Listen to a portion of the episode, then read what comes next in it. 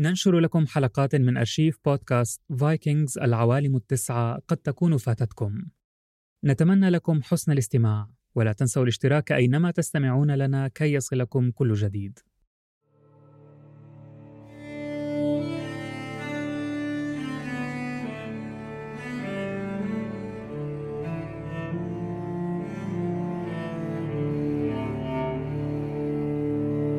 يروى أن إلهة الحصاد سيف زوجة إله الرعد وحامي البشر ثور كانت من أجمل المخلوقات. وكان يميزها شعرها الذهبي الطويل الذي كان يتماوج كحقل من القمح في يوم ربيع عليل. وقد اعتز ثور وباقي آلهة أزغارد بشعر سيف الذي اشتهر جماله في أنحاء العوالم التسعة كلها.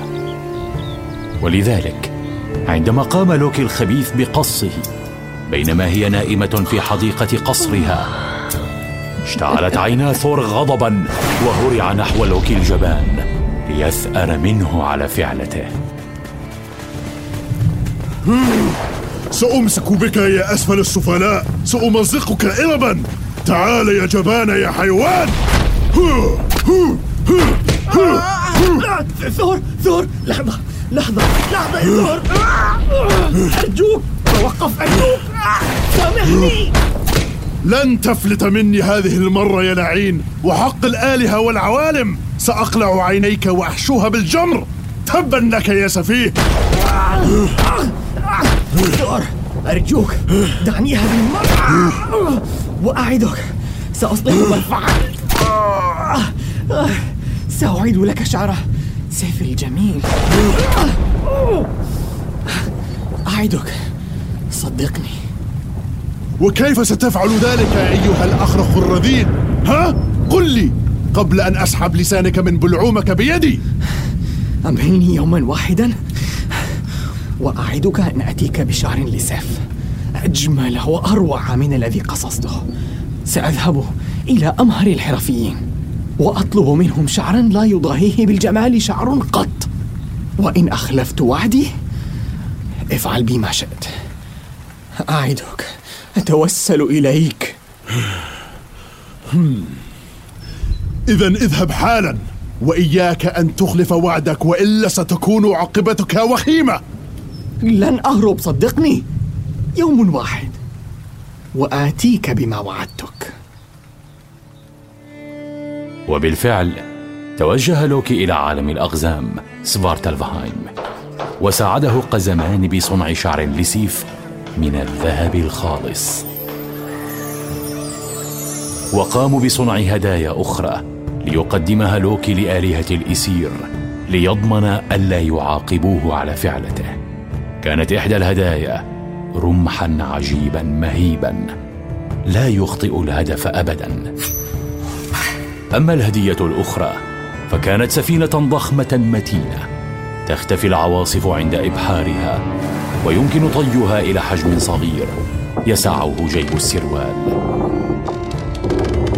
وبينما كان لوكي في طريقه راجعا إلى أسغارد صادف أحد الأقزام واسمه بروك وقد اشتهر بروك بكونه أمهر الحرفيين في عالم سفارتالفهايم كله فلما رأى ما بحوزة لوكي سأله بفضول. ماذا تحمل يا لوكي؟ ما كل هذا؟ أوه أهلا يا بروك. هذه كنوز صنعها لي أصدقائي من الأقزام لأهديها لآلهة الإيسير. دعني أرى. ها شعر من الذهب رمح فتاك. أوه وسفينة مطوية. لا بأس بها من خردوات. ويحك هذه كنوز ثمينة. لم أرى مثلها في أي من العوالم ولا يقدر على صنعها إلا أمهر الحرفيين. أنا أمهر الحرفيين وأقدر على صنع ما هو أفضل من هذه الترهات. ترهات؟ حسنا إذا يا مبدع زمانك. اصنع ما هو أفضل منها ولك رأسي على طبق من فضة. اتفقنا يا كبير المحتالين. اذهب إلى آلهتك وأعد هنا قبل المساء لترى ما سأصنع. وعندها سيكون رأسك أجري. فذهب بروك إلى ورشته في الكهف وبدأ في صنع الكنوز وظن أن لوكي قد عاد إلى أسغارد إلا أن الماكر لم يعد بل ذهب ليتجسس على بروك. فلما شاهد طريقة عمله وفنه أدرك لوكي أنه قد يخسر الرهان.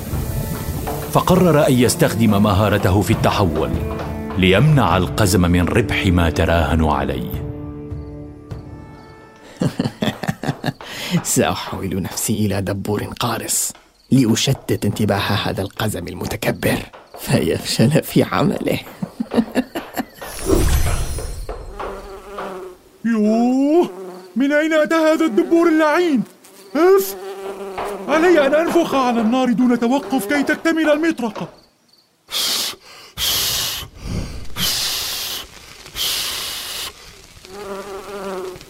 آخ تبا لك يا دبور النحس. قرصتني في أهم مرحلة. اللعنة. يد المطرقة لم تكتمل بعد. ثم رجع لوكي لصورته الأصلية. ووضع نفسه خارج باب ورشة بروك. وكأنه عاد من أسغارد كما اتفقا فطرقا على الباب. ها يا بروك هل انتهيت من صنع إبداعاتك الفنية؟ نعم ولكن لا لكن ولا ماكن. علينا الذهاب الآن. الآلهة بانتظارنا ليحكموا بيننا ونرى من سيكسب الرهان. فشد الاثنان الرحال إلى أسغارد وحين وصلا جمع لوكي الآلهة ليحكموا أي الهدايا أفضل ومن هو الكاسب. وبدأ متباهيا باستعراض هداياه للإسير مستهلا بهدية سيف وثور. هكما وعدتك يا ثور. شعر من الذهب الخالص. عندما تضعه سيف الجميلة على رأسها سينمو مع باقي خصلها. وستعود كما كانت بل أجمل هاته لنجرب.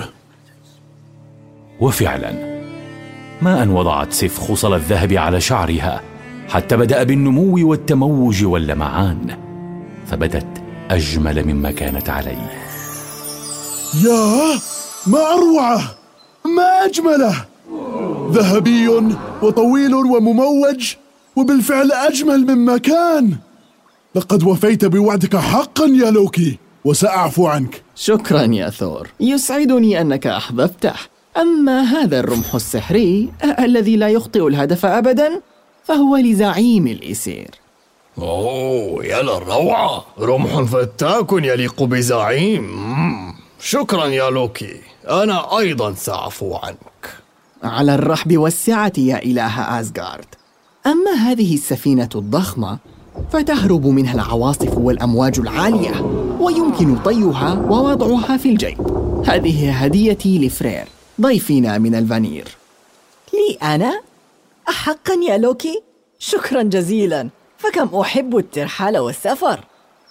العفو يا ضيفنا العزيز.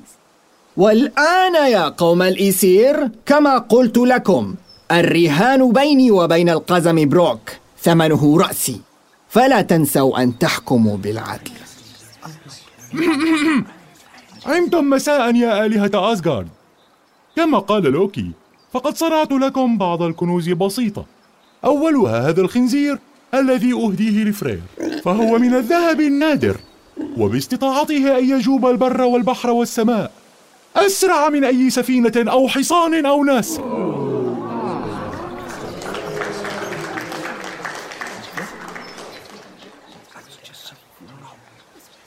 وحق الآلهة. أنا أعجز عن شكرك يا بروك. هذه حقا أفضل هدية على الإطلاق. لا داعي للشكر فما هي إلا هدية تليق بك. أما هذا الخاتم الذهبي فهو للزعيم أودن هذا الخاتم يا مولاي يقطر ثمان قطرات ذهبية كل تسع ليالي مشكلا خاتما ذهبيا جديدا. يا للعجب! لم يسبق لي أن رأيت مثل هذا من قبل. هدية موفقة يا فنان. أحسنت. أما هذه المطرقة فاسمها ميولنر. وهي هديتك يا إله الرعد. أعتذر عن كون يدها قصيرة. فقد قرصني دبور لعين وأنا أصنعها. فتشتت انتباهي. إلا أن سرها العجيب هو أنه أينما رميتها تصب. وتعد ليدك دون أن تخيب. ياه يا بروك هذه الهدية المثلى التي ستساعدني في القضاء على الأعداء وتدميرهم. دعني أجربها.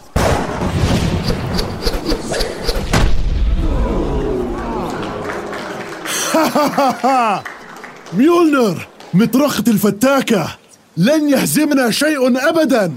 شكرا لك يا بروك. نعم نعم. مطرقة خنزير خاتم. حان وقت الحكم. هيا علينا أن نفعل لا علينا أن نكون حسن آه للأسف يا لوكي.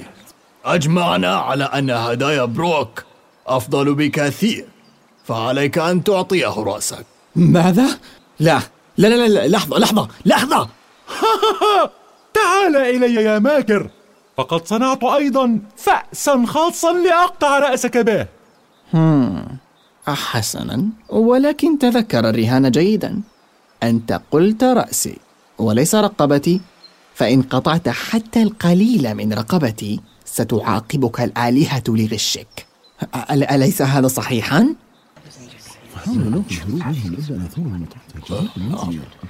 ولكن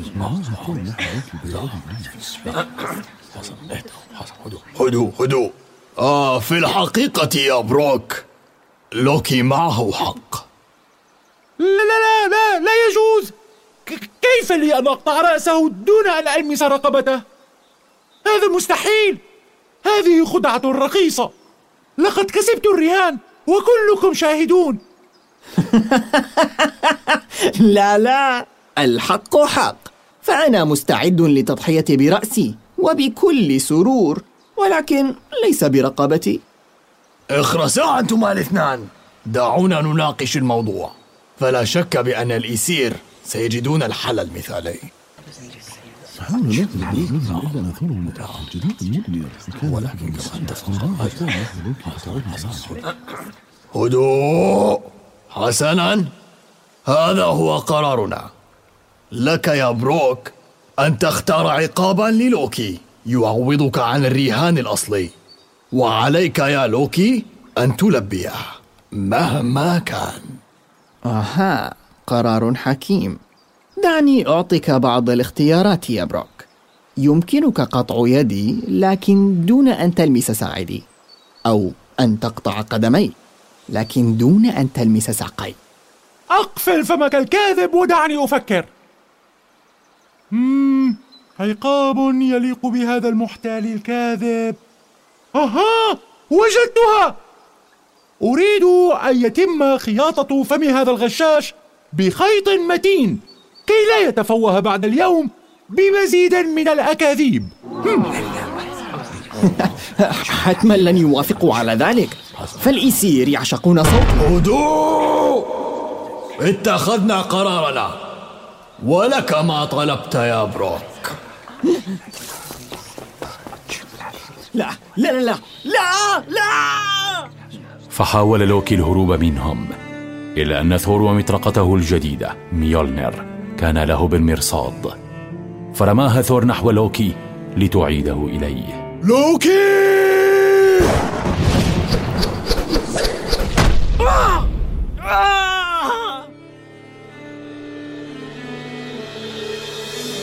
وهكذا أمسك الإسير بلوكي وبدأ بروك بخياطة فمه فورا. وأمضى المحتال وقتا طويلا بدون كلام ولا سلام. وسمح له أن يفتح فمه دقيقتين يوميا فقط وقت الطعام.